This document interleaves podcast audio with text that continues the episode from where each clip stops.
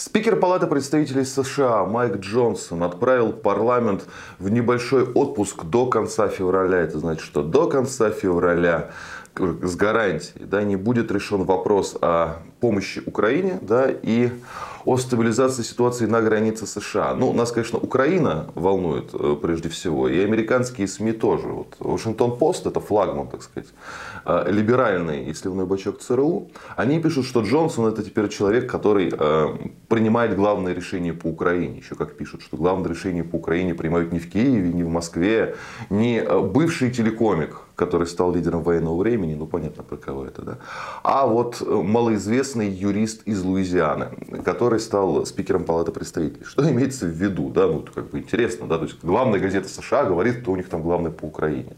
Но имеется в виду на самом деле то, что вот Джонсон не дает эти 60 с лишним миллиардов долларов выделить на Украину в условиях острого кризиса с боеприпасами раз, и в условиях того, что в бюджете Украины дыра, огромная дыра, денег нет, какая-то катастрофа для финансового бюджета Украины, я уже рассказывал, повторяться не буду, но в общем суть в том, что денег нет.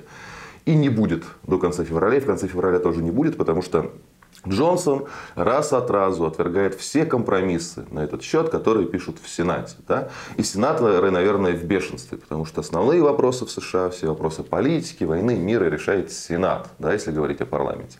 А Палата представителей это учреждение для того, чтобы контролировать расходы бюджета. Да? Вот все, что с бюджетом связано, это она. И так просто совпало, что сейчас главный вопрос внешней политики, вообще главной политики вообще в Штатах, это деньги на Украину, да, и вот этот вопрос решает Джонсон. И вопрос в том, на самом деле, а как ему это вообще удается, ну, да, то есть главные, самые влиятельные люди США буквально стоят в очереди, а он им говорит: приходите завтра, мне этот компромисс не нравится, да, не дадим пока Украине денег, думайте дальше. Как у него так получается? Вообще интересный вопрос на самом деле. Но я попробую объяснить, у меня там есть несколько версий, я бы сказал, как бы несколько вводных. Но вот с чего начать? Вообще, если у человека хорошая репутация, ему надо верить на слово. Ну, можно верить на слово, да. У Джонсона очень хорошая репутация. Что я подразумеваю под очень хорошей репутацией? Он представитель самого религиозного крыла республиканской партии, такой вот прям богомольной луизианской общины. И постоянно судился как бы с либеральным мейнстримом по вопросу вот защиты прав религиозных семей. Да? То есть там основные предметы терок это аборты и права секс-меньшинств. То есть он был такой бельмом в глазу для либералов, для либеральной прессы и так далее. Если в этих условиях на него не нарыли никакого компромата, никакой грязи за десятилетия в политике, а на него не нарыли, да, никаких скелетов в шкафу, никаких там совращенных детей, неуплаченных налогов, да, можно сказать про человека, что у него хорошая репутация, да, отлично. Это первый момент. Второй момент, он, будучи юристом, и вот на судебных процессах против всяких там радикальных феминисток, да, там трансактивистов, он, ну, как сформировался, да, то есть умеет быть упрямым, при этом спокойным, последовательным, да, кто на этих вот насмотрелся, тому уже вашингтонские лоббисты не страшны, да. А третий момент, я думаю, у него просто политическая чуйка есть, да, вот чувство самосохранения, он же спикером стал, а спикер это третье лицо в Соединенных Штатах во властной иерархии, случайно.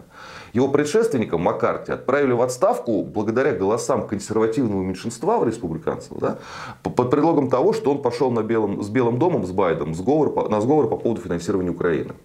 Впервые в истории отставили спикера, да, и так получилось, что Джонсоном стал после там, долгих торгов, ротаций и пертурбаций. И он как бы помнит, чем предшественник кончил, да, и он не хочет кончить так же, потому что это консервативное меньшинство, которое его, собственно, и выдвинуло, да, оно настроено решительно, оно это всем показало, да, ну, и поэтому он не может пойти на сговор такого же типа, по сути, да, с Белым домом, тоже по поводу Украины. То есть, ему объясняют, что ну, там, Сенат проголосовал, это не сговор, это межпартийный компромисс, главные люди обо всем договорились. Он говорит, ну, я вижу, что большинство республиканских сенаторов против. Ну, там действительно, вот за эти сделки с Украиной, там под 70 голосов, да, из 100. Я вижу, что большинство республиканцев против, и мы будем против, думайте дальше. Вот.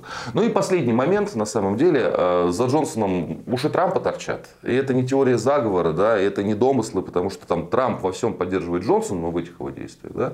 А Джонсон в свое время во всем поддерживал Трампа и вообще доказывал, что именно Трамп выиграл выборы и нельзя согласовывать результат Байдена, когда уже всем было понятно, да, что игра проиграна. То есть до последнего боролся, стал таким солдатом Трампа, при том, что дистанция между вот богомольными общинами в Луизиане, да, там болото, крокодилы и люди действительно очень верующие. И все памятники связаны с работорговлей.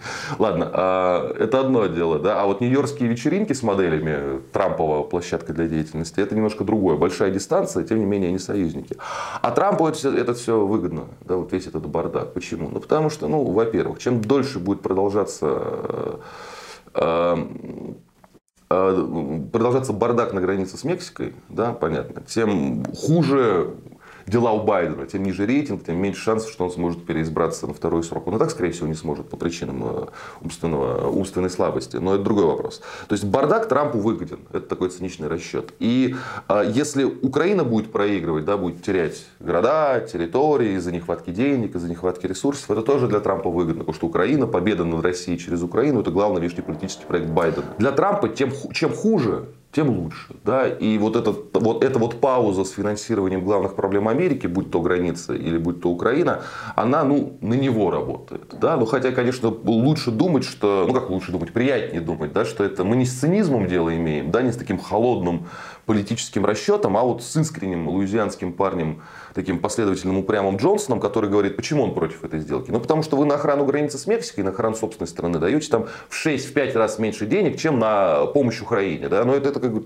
говорят же наши люди, наши избиратели, наш электорат, наши налогоплательщики, их надо защищать в первую очередь, а вы на Украину больше. Он говорит это, и ну что ж, я бы ему хотел верить. Вообще, как бы, хочется думать о людях лучше, чем они есть на самом деле. Да? Хотя, но вот по раскладам это, конечно, просто игра в пользу Трампа. Вот такие дела. Будьте здоровы, подписывайтесь на наш канал, и кому больше нравится в формате подкастов, в этом формате мы тоже есть.